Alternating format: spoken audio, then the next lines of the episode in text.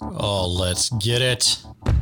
Monday, May 10th, 2021. Born the Battle, brought to you by the U.S. Department of Veterans Affairs, the podcast that focuses on inspiring veteran stories and puts a highlight on important resources, offices, and benefits for our veterans. I'm your host, Marine Corps veteran Tanner Iskra. Apple Podcasts, iTunes, Spotify, iHeartRadio, or any one of the hundreds of podcast apps out there. Appreciate you taking the time to tune in and hear what we got going on this week. As of this podcast dropped, it is the day after Mother's Day.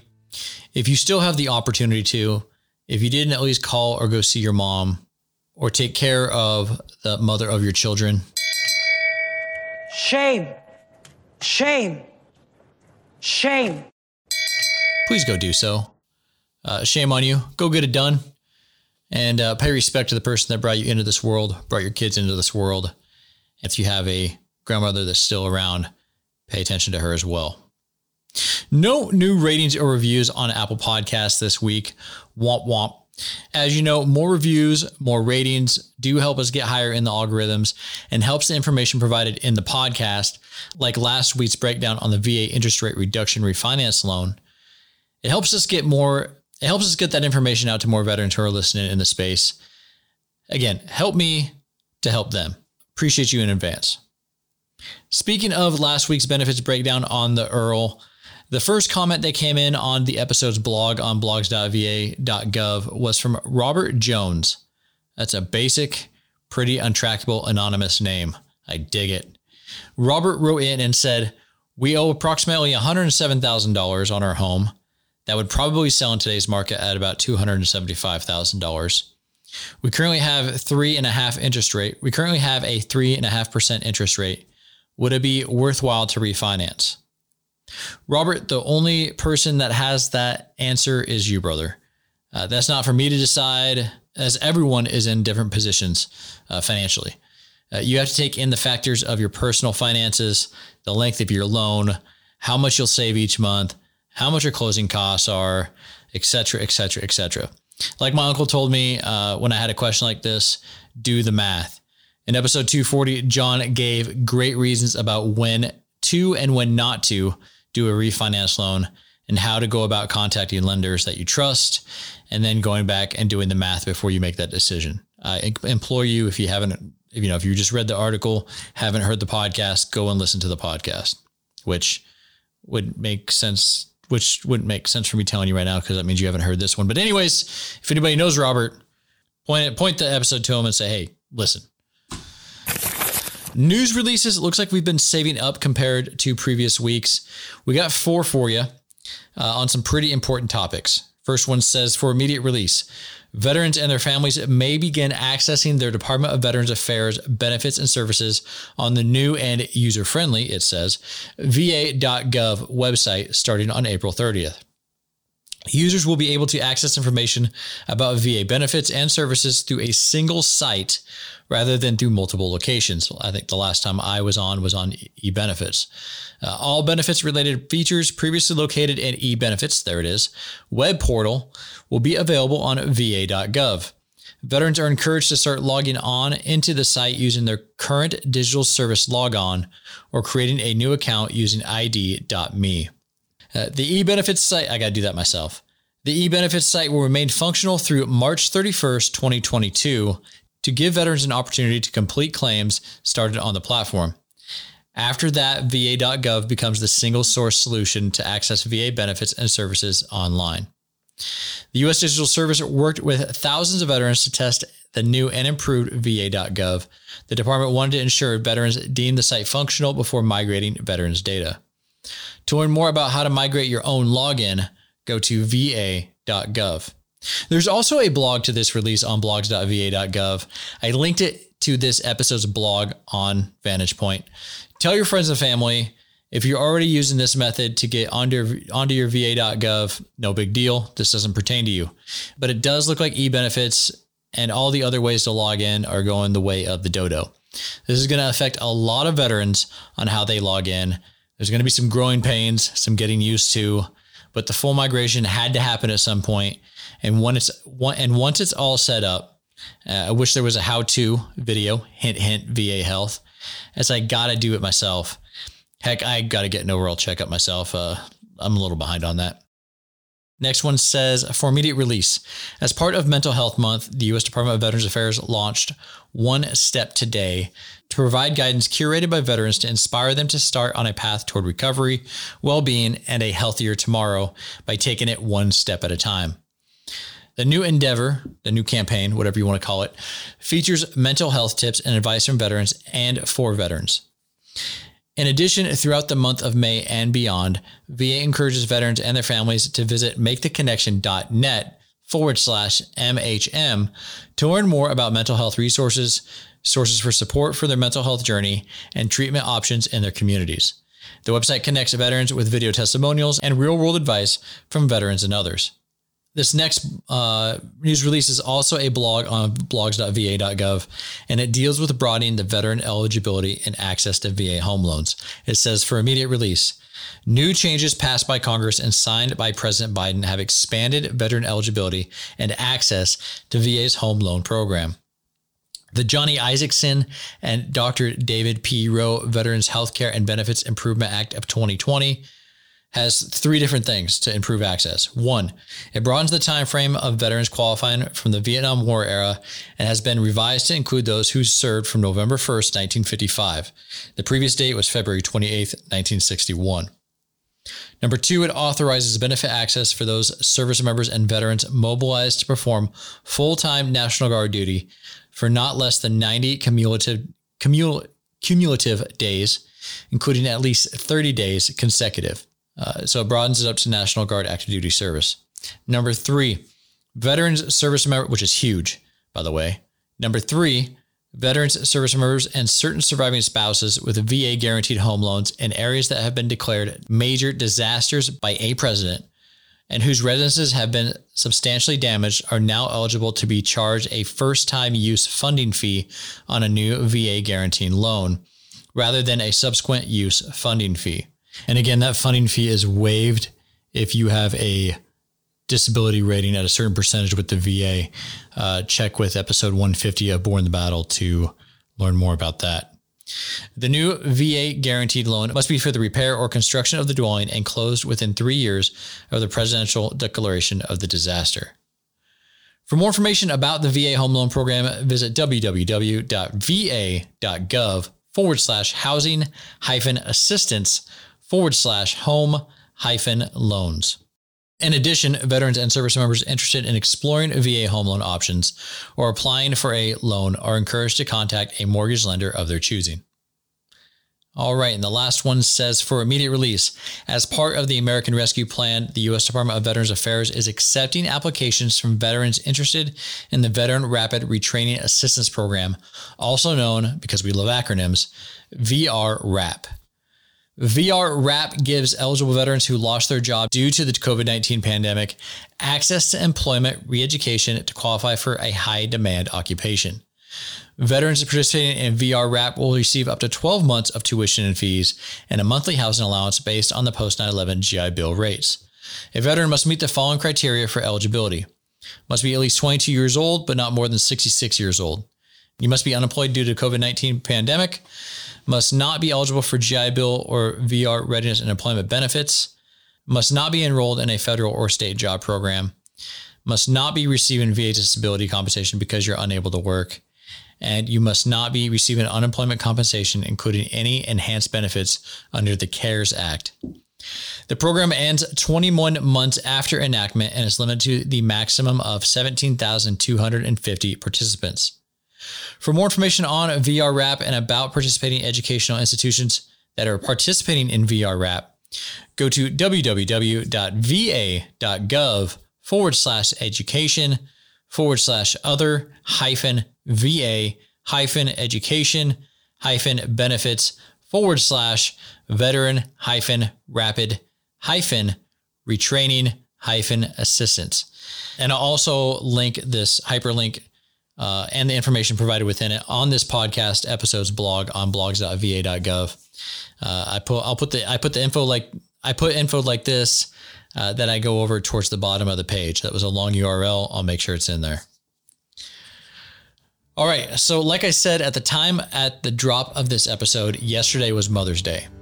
So, this week's guest is an Air Force veteran. She served as a civil engineer. And since she got out, she's become a successful writer. Her blog, airmantomom.com, is about transitioning from being an airman to a full time mother.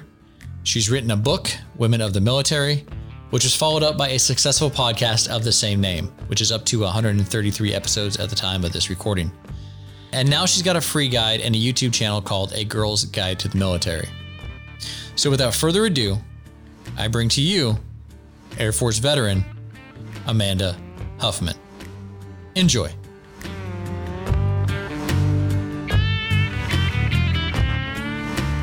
So you're not on the Peloton or in the gym. It's it's funny because every time we speak about linking up beforehand, uh, I'm, I'm always asking if you're if you're working out or you're watching cops because you're always sound out of breath. Um, uh, you could, but you're always in you're always in the gym. You're always you were always working out. Uh, that's yeah. a stepbrother reference, by the way, for for those not in the know. Um, yeah, it was funny because when you called me the second time, it was like a completely different time, and you're like, "Are you working out again?" And I was like, "Yeah." Yeah, it was like a completely different time of the day, but no, I get it. It was awesome. It was awesome. But it's great to finally sit, uh, get time to sit down and learn more about you. It's like we pass in the hallways, right, in podcast land all the time. You know, fellow podcasters. So it's nice to finally be able to sit down and and, and learn more about you. Yeah, I'm excited. I'm excited. Uh, well, the first question we always ask here on Born the Battle is where and when did you know that military service was the next step in your life? It's kind of a complicated question because it started with September 11th, but it wasn't like a straight line path of like September 11th happened my senior year of high school, but I didn't actually. Oh, I was join. a junior. Yeah, okay, so we're pretty close. Yeah. And I didn't like see September 11th happen and say, I want to join the military. But it was when I realized the military existed and mm. that I could join the military. And I guess as a true introvert, I took my time figuring out that that was what I wanted to do.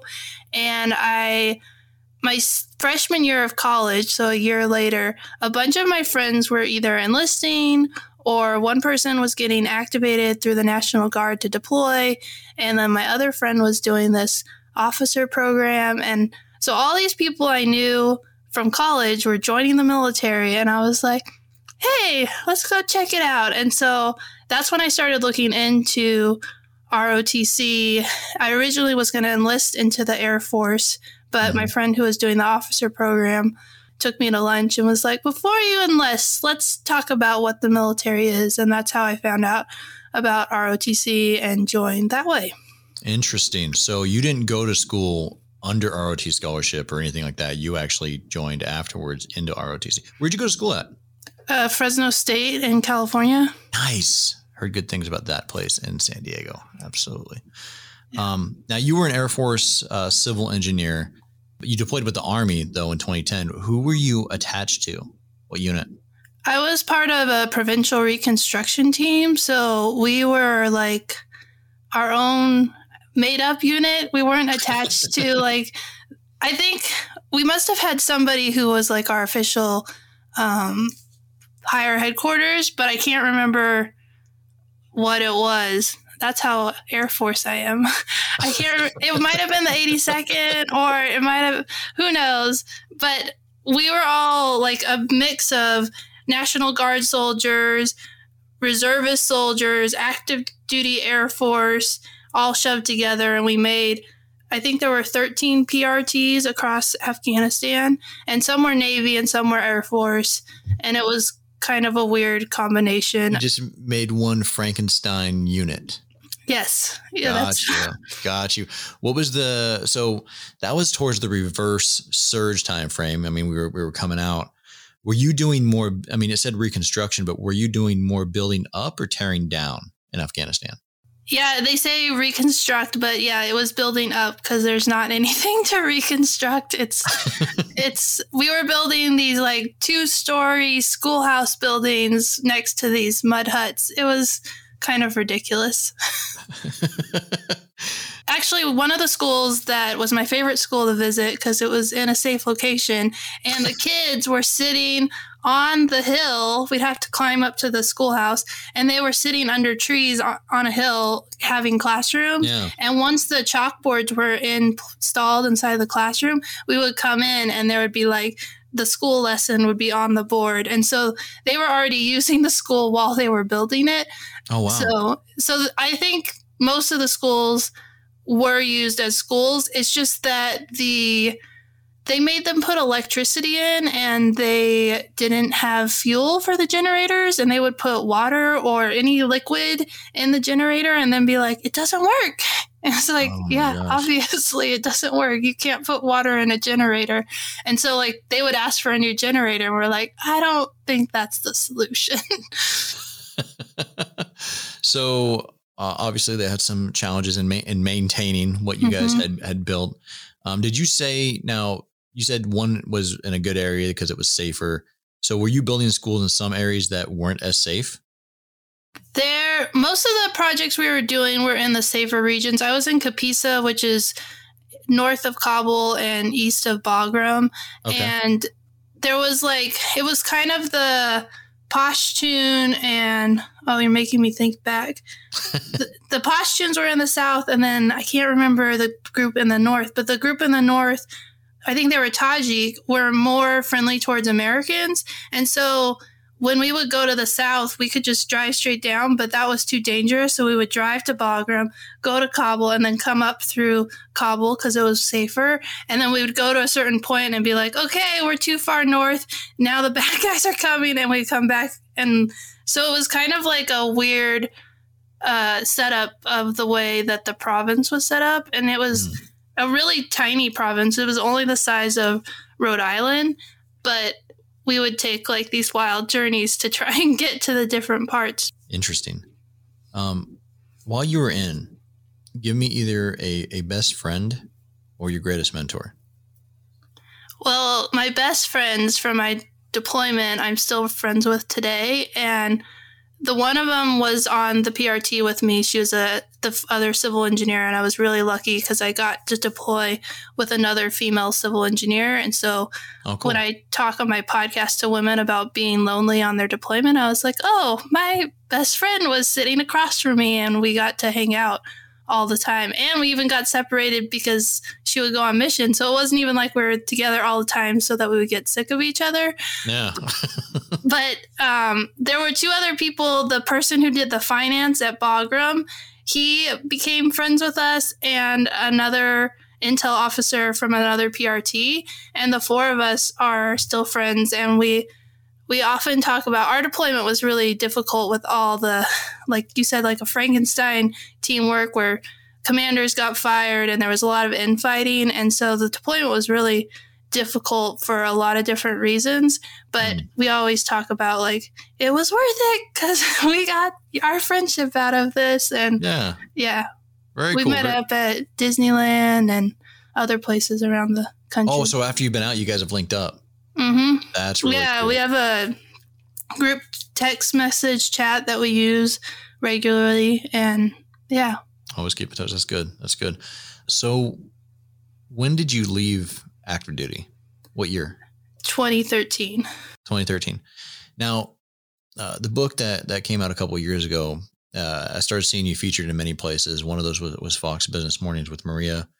Um, I pulled it up again while I was doing the research for this interview, and there it was. You talked about you knowing that you were going to get out when you knew that you know in six months after your child was born, you're going to have to deploy again. Yeah. Was starting a family was that obviously that was obviously a major reason for leaving were there any other factors that helped you make that decision The other factor is my husband is still active duty, and so we were dual military, and we've been dual military for six years, Mm. and we spent a lot of time apart. I mean, there was the tough yeah, the deployment was a year, but then when I moved back, or when I got to come home from the deployment, he had already moved to Ohio, and I went back to New Mexico, and it was only by my former commander, Colonel Knutson, who had he, he was dual military, so he had worked the system so that I could get stationed with my husband when I got home from the deployment. And so we knew with being dual military, there was a lot of sacrifice required. And I felt like at some point, at maybe like the 10 or the 15 year point, the military would be like, okay, you're going to Texas and he's going to Virginia. And I was like, I just can't imagine all the sacrifices of deploying and all the things that our kids would have to go through and then get to that point where you still have like five years till retirement and not be able to be stationed together. And so I was like, the deployment thing was a big thing, but then the whole dual military thing was another big piece of it too. Yeah, you were thinking ahead. Yeah, no, you should see that the Marine Corps they don't like to spend money because I know there is that family separation pay. Oh. They, don't like to spend money, so the most you would spe- be apart would be fifty miles. but you'd get a, you'd get like a lot, you know, a lot of people do Lejeune and Cherry Point, and then they get a, a place in like Swansboro that's like in between. But yeah, uh, it sounds like the Air Force, you know, they're they're they're flush, so that you know, it's, it's, tough. That's tough though, honestly. Yeah. Um, now you and I have both had uh, Graciela uh, Tiscareño Sato on on our podcast, and she talked about the same thing. She she asked and was mentored on the same subject that you're talking about, uh, deploying shortly after having a child, uh, and and she was mentored about that um, on your podcast. Uh, you've had many different women that have served different services, ranks, places in their lives. Have you asked a fellow women veteran um, how they were able to deploy shortly after giving birth? Uh, that that same thing that you were concerned about, and how did they answer that? Yes, I've touched on that because I find that fascinating to hear their story and why they did it. And what I find most often is that they're not really either they're not in a situation to think about it because they've already signed up and like maybe they're two years into their commitment and they have six years to or four years to go or two years to go and so there's not really like they don't really think about it because there's not really an option or they're a single parent and this is how they pay the bills and so they have to keep their job and so they do it. I've heard a lot of the times when they talk about having to say goodbye to their kids, multiple moms have been like, we drove up to either their mom or their their spouse or whoever the kid the child is going to be watched by and they would just drop off the kid and drive away and they were like I couldn't even say goodbye because it was so hard and I mm. just did what I had to do. Wow. Did any of them talk about like ways that they mitigated it? Uh, maybe on deployment? Did they think about on deployment? How did they how did they focus on the mission and not their child?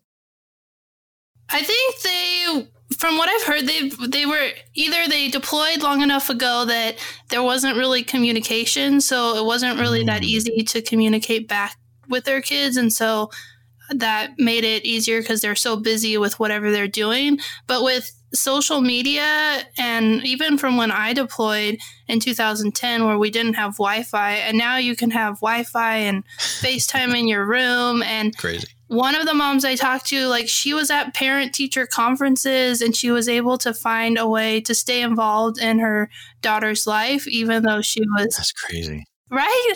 and so the advent of like technology has changed how it is. I mean, even thinking about when when I my husband went active duty before me because he graduated college a year before me, mm-hmm. and we talked on the phone every night for like 15 20 minutes an hour depending on what was going on. But yeah. like i didn't see him for months at a time. And now he goes tdy for a week. I mean covid he doesn't go tdy but sure. before he'd go tdy for a week and we would facetime and like sometimes he would be on the phone while my son was going to sleep and they were facetiming just because he wanted to see his dad when he was going to sleep. And that's changed everything and how deployments are and it's yeah. Yeah my last quote unquote deployment to romania uh, my wife would uh like we would facetime but she would like just watch me fall asleep. Like like you're there. You're in your room. All right. Uh, but i say it all the time. Hats off to the to those that maintain a family and, and are able to go 20 or more years uh, and maintain that family in the military. It's it's it's an incredible feat because you know, like you know, the divorce rate is always super high in the military, always super high. Um, you know, it's, it's, so it's, it's just an incredible feat. So hats off. Um, now, correct me if I'm wrong. Your, you like you said, your husband now, your husband is still active duty. What's he do? Um, I don't know. Uh, Y'all been married how, many years? well, my husband actually he just got accepted into the Space Force, so he does Oh wow. space things. Um, but he does something to do with like helping build satellites and um Okay. I I know like I mean we watch a lot of launches for SpaceX and we're all about the Space Force, but we don't I think from when we were active duty, we both never really talked about his job and as a military spouse, I'm people will be like, "What's your husband doing?" That's usually my answer. Oh, I don't know. I don't. I don't really pay attention because a lot of military spouses think that they need to know what their husband does or their wife, and they they'll like know everything. And I'm like, eh. Now, see, I, I, I always heard it differently. Uh, all the spouses I knew, they didn't know what their husband did, and and they were blissfully ignorant of it, and they were just like, "Oh, he's in the military," you know. But for you, I was like, "Okay, you're a veteran. You served. You were in the Air Force. You you have to. I mean, what's his MOS?" And, and there was, you know, whatever. I know all those things, yeah. yeah, yeah. So I mean, I think I know more the like when his promotion board is and like what awards are important and like gotcha. weird details like that. But his job, meh. Gotcha. Oh, very good. Very good. Very good. That's funny. That's hilarious. I love it. Um, you were in for how many years? Six years. Six. Six. What is one thing about the military, the female military experience that male veterans should know or be cognizant about?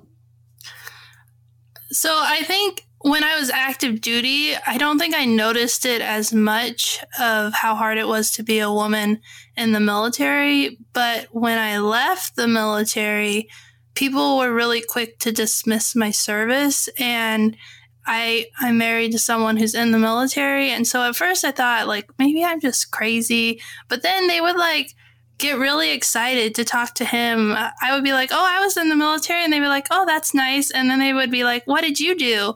To my husband standing right next to me. And I'm like, Oh, wow. "No, like I I have the cooler story."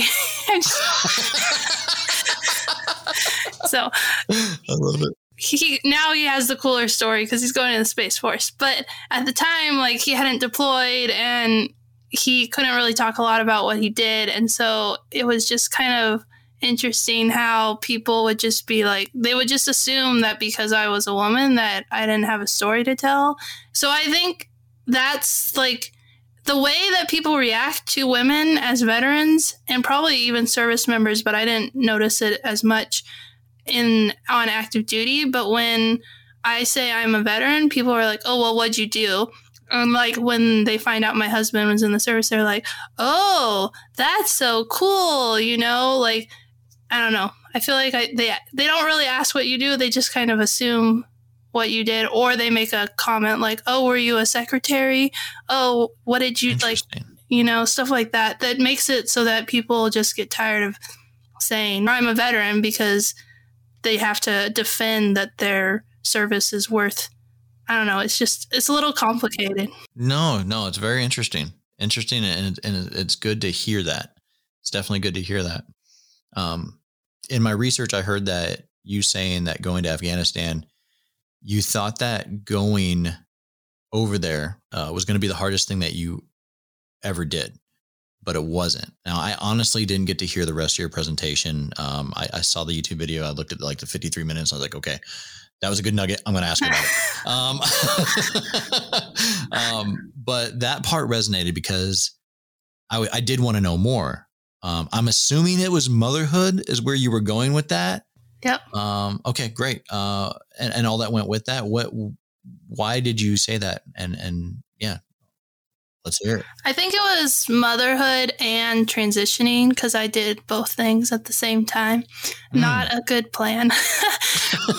Gotcha. Gotcha. But Okay.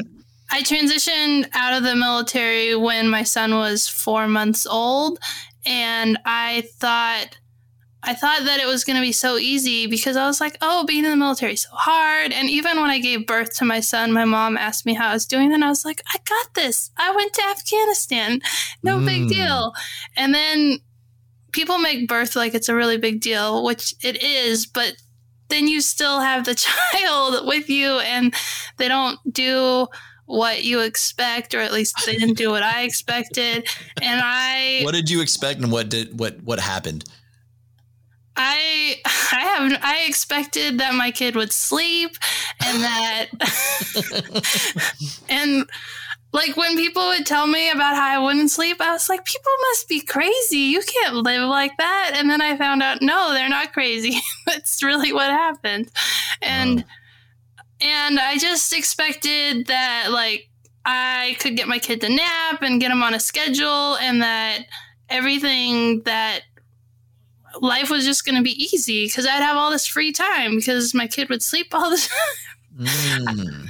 and then he didn't sleep at all.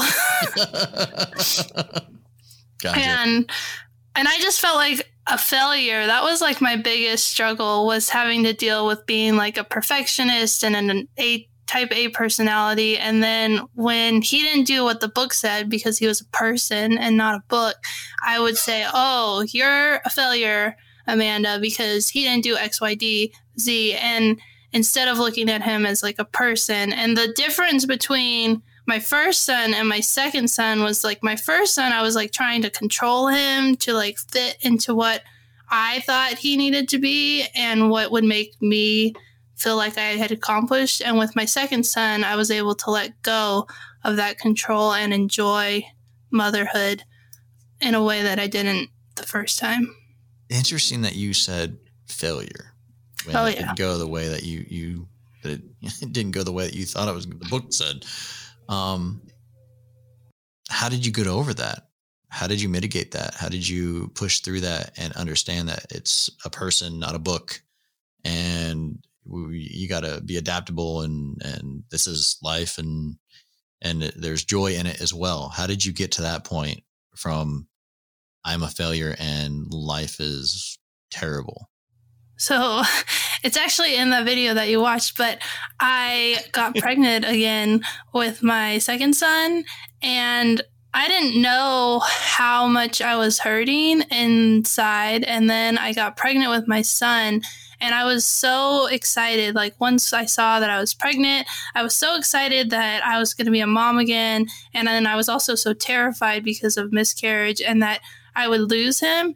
Mm. And w- the whole time that my second son was growing inside of me, I realized not only how much I loved this baby who was growing inside of me, but also my first son because like if I could have so much love for this person who wasn't even born yet, I knew it was coming from my oldest son and how I had learned to be a mom and how he changed me. And so it was kind of an interesting, it's kind of like weird to think about that my second son was what helped me learn how to be a mom when he was growing inside me. But he really showed me before he was born how much I did love my son and how much of a good mom I was and how much I cared for him. Interesting. That's wild. Yeah. How, how, I mean, okay, so you, you gave me the, you know, when it happened, but how does that manifest?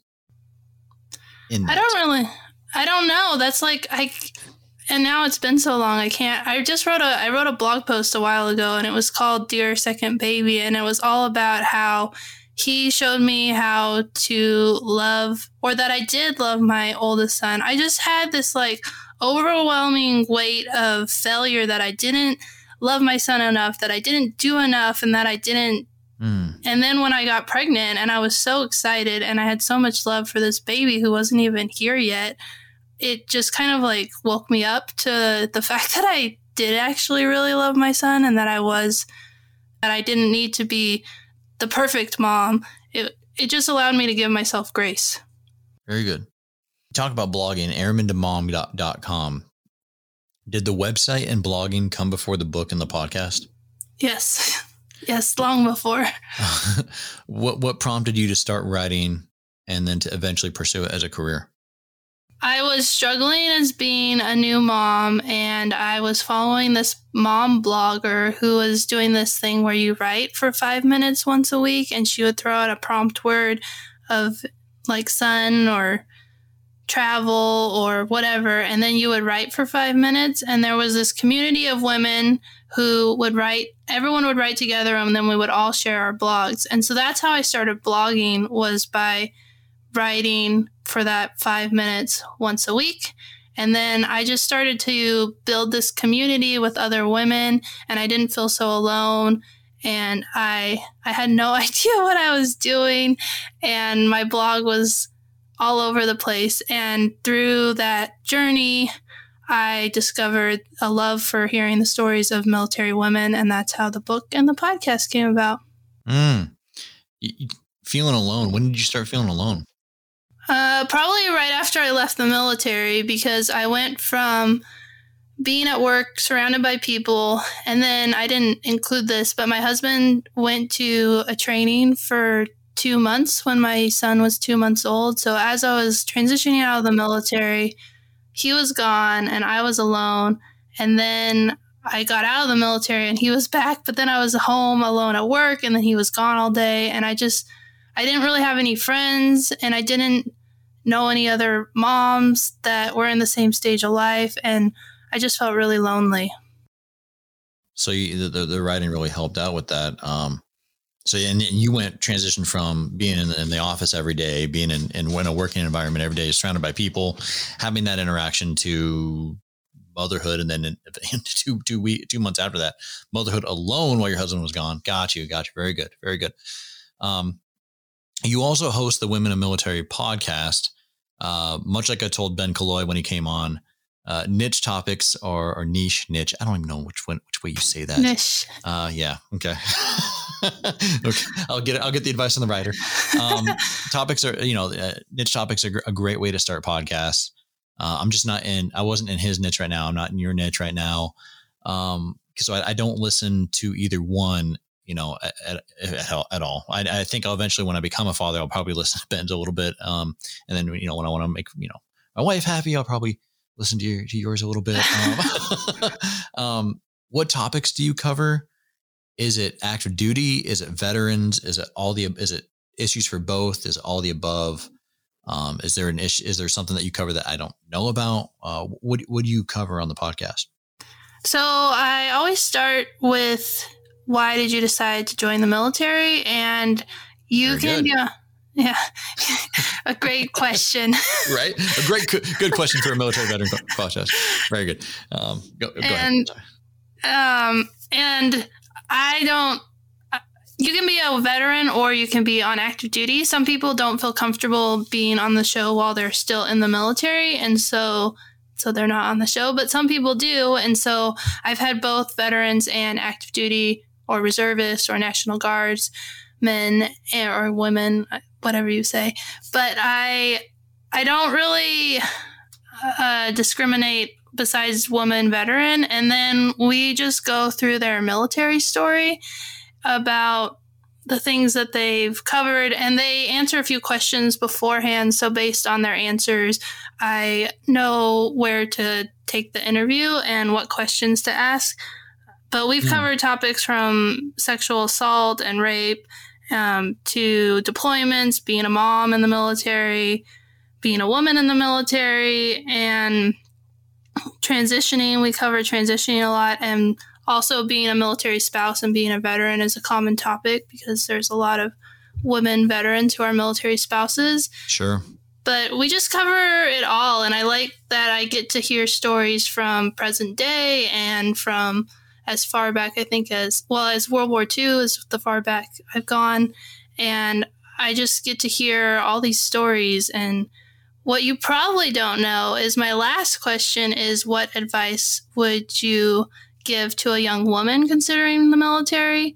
So, a lot of my listeners are women who are looking to join the military. And that's where my new passion lies. I just started a YouTube channel called A Girl's Guide to the Military to help women who are joining the military. Very good. Very good. Um, as a woman veteran, uh, what you know, what is one thing that you learned from your own community that you didn't know before embarking on this journey? So it's kind of a weird, weird answer because I'm a weird person. We'll just go with that. All right, hey, everybody's everybody's got a little weird in, in some form or fashion. It's all good. But as a woman veteran, the thing that I learned, especially you mentioned Ben Coy, was Ben and I had a lunch that I talk about. He makes fun of me because I talk about it all the time. But we had lunch together and it was just a normal lunch. But we started talking about transition and he was re- saying stuff that I was thinking in my head. And I was like, I am not so different from my veteran brothers because I'm a woman. Like transition is hard for him. He struggled with a lot of the same emotions. And it was, I talk about it so much because it was so life changing. Because before that conversation, which happened in 2019, yeah, I thought I'm a woman veteran. I don't belong in the veteran community. And then I realized I was dead wrong and that the veteran community needs women and they support women and we can both help each other in a way that I never expected. Well, there's that common word, veteran. You know, it just, it's the same. Everyone shares that same story of transition. Uh, trust me. Um, yeah. It's funny because I did see that episode. I saw that you. I noticed that you both did an episode on the Military Veteran Dad podcast where where you were a guest, and Ben's done that a couple of times. He's had uh, women veterans on his podcast, and, and it did make me stop and take notice because you're the military mom uh, podcast. He's the military dad podcast. Definitely made me stop and, and, and take notice. What did you? I mean, what did you guys talk about? We actually talked a lot about me being a military spouse and how to support how the husbands can support dads can support their wives as a military spouse, especially because I'm a veteran. And so I, the hard thing about being a veteran and a military spouse is that you understand like why the military does the dumb stuff that it does. Mm. But then it doesn't change the fact that it's still really hard to be the one either left behind because of a deployment or a TDY or having to figure out childcare because your husband has a job thing that he has to do speaking you mentioned the interview for Fox Business. He I told my husband about it. I was really excited and he wasn't supposed to be working and then they were they moved something back a week and he came home and he was like I'm so sorry. Oh, this got man. moved and I was like trying to figure out how to make it work. And then they moved it again cuz you know the military likes to make it. But it was yeah. so frustrating because like I knew it had nothing to do with him, but I was like, do you know how mad this makes me? but and just so we just talked about like how to support your spouse when you're in the military and even after transition, because I could talk about transitioning out and how difficult that is. Gotcha, gotcha. Yeah, he was probably like, but honey, I can't do anything about it. he didn't have to say that. I knew that, but I was like, I'm still mad. well, I'm glad it worked out. I'm glad it definitely worked out. Um, yeah. Is there a veteran nonprofit or a veteran in, in the community whom you've worked with or or you've you know that you'd like to mention? I really like Women Veteran Alliance. They are in California. They're uh, Melissa Washington is doing a lot of great things for women veterans, and she's having a conference in October, I think it is, and as long as COVID makes that happen. But sure. she's just doing a lot of stuff to give back to women veterans and provide resources and build community among women veterans. I miss the FaceTime uh, of conferences. Um, yeah, me too. Big time. Uh, and I, you know, I like to do uh, what's called a, a roundup. I, I, would stick a microphone just on a table. I'd be like, hey, I'd grab like 10 people and I'd be, hey, hey what, what, what did you learn here? It was always a good way to, to gauge from, from the community what they learned at a certain conference or something like that. yeah. I miss that. Amanda, what's one thing that you learned in, during your time in the military that you apply to what you do today? So my favorite quote comes from my second commander who was Colonel Knutson, who I already mentioned, and he told me before I deployed that when you come to a great chasm in life, jump, it's not that far. And that deployment or that quote helped me through my deployment because the military told me to do things. And I was like, I, I don't think you picked the right person, but I didn't have a choice. They were like, nope, we picked the right person. You're going. And so I would just remember that quote, especially like the first time I went off base for the com for the mission to go off um, to go outside the wire and just different times. And with my business, I use that quote a lot when I'm going to try something new or when I'm going to hit publish and I don't really want to. And so that's the quote that I use a lot. Good. Good. It's a good one. Is there anything that I've missed or haven't asked that you think is important to share? I think it's important for veterans to know how important their story is. And my motto for the podcast is Your Story Matters. And we need to tell our stories so that the world knows what we've done, especially for women. 100% because agree with you. 100%. Yeah. Especially because women veterans stories for so long weren't told. Like the history of the women in World War II, people didn't know. And even when I was taking my ROTC classes, I didn't know any history related to women. And so we need to tell our stories because it normalizes us to the civilian population because they can understand better when we share our stories. And then it also adds to history because when we're gone, people won't know really what happened unless they have our stories. There are nearly 2 million women veterans who served and deserve the best care anywhere. VA is dedicated to meeting the unique needs of all women veterans. VA offers comprehensive primary care, specialty care, mental health care, and women's health specialty care, such as advanced breast and gynecological care, maternity care, and infertility treatments. At each VA medical center nationwide, a Women Veterans Program Manager is available to advise, advocate, and coordinate care for women veterans. Women veterans who are interested in receiving care at VA should call the Women Veterans Call Center at 855 VA Women or 855 829 6636 or contact the nearest VA Medical Center and ask for the Women Veterans Program Manager. For more information about benefits and other services for women veterans, visit www.va.gov/womenvet.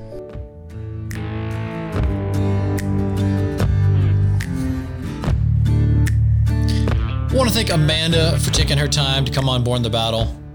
You can also find more about Amanda's story at airman2mom.com forward slash airman hyphen two hyphen mom. This week's Born the Battle Veteran of the Week was provided by VA's Veteran of the Day program. Every day, our digital media team honors a veteran with a short, with a short write up on all of our social media platforms and on blogs.va.gov. You can submit your own Veteran of the Day by emailing a photo or two and a short write up to new media at va.gov. Romus R.V. Burgin was born in Jewett, Texas in 1922. He joined the Marines three days after his birthday on November 13th, 1942.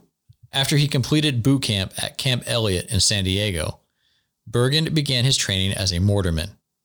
He started with the 9th Replacement Battalion before moving to K Company, 3rd Battalion, 5th Marines, 1st Marine Division. Burgin first went to Melbourne, Australia for pre deployment training, where he met his wife, Florence. After Melbourne, Burgin went to New Guinea for three months, where he continued his training and where his unit received additional recruits. He left New Guinea on May 4, 1943, serving as a gunner with the 5th Marine Division on the first day of combat in the Battle of New Britain. Burgin then deployed to Peleliu and Okinawa, Japan for 30 days to fight against the Japanese army. During this time, he was promoted to sergeant. On May 2, 1945, Burgin received a Bronze Star for destroying a Japanese machine gun emplacement that had prevented his company from advancing their positions. During the Battle of Okinawa, enemy fire from machine gun nests wounded him in the leg. He went to a field hospital and recovered for about 20 days. Burgin then returned to K Company and remained a part of the company until the battle was over. He served in northern Okinawa until the end of the war, and on October 16, 1945, Burgin took USS Lavaca to California, where he began to dris- where he began to transition into civilian life. After he retired from the Marine Corps, Burgin worked at a Dallas post office as a substitute carrier and tenant. At the age of 80, he co authored the book Islands of the Damned, a Marine at War in the Pacific with William Marvel. He was also depicted in the HBO series The Pacific for his actions in the Battle of New Britain, Palau, and Okinawa during the Pacific Campaign. Unfortunately, Romus Burgin passed away on April 6, 2019, at the age of 96. Marine veteran Romus R.V. Burgin. We honor his service. Ready. Hey. Five. Ready. Hey. Five. Ready. Hey.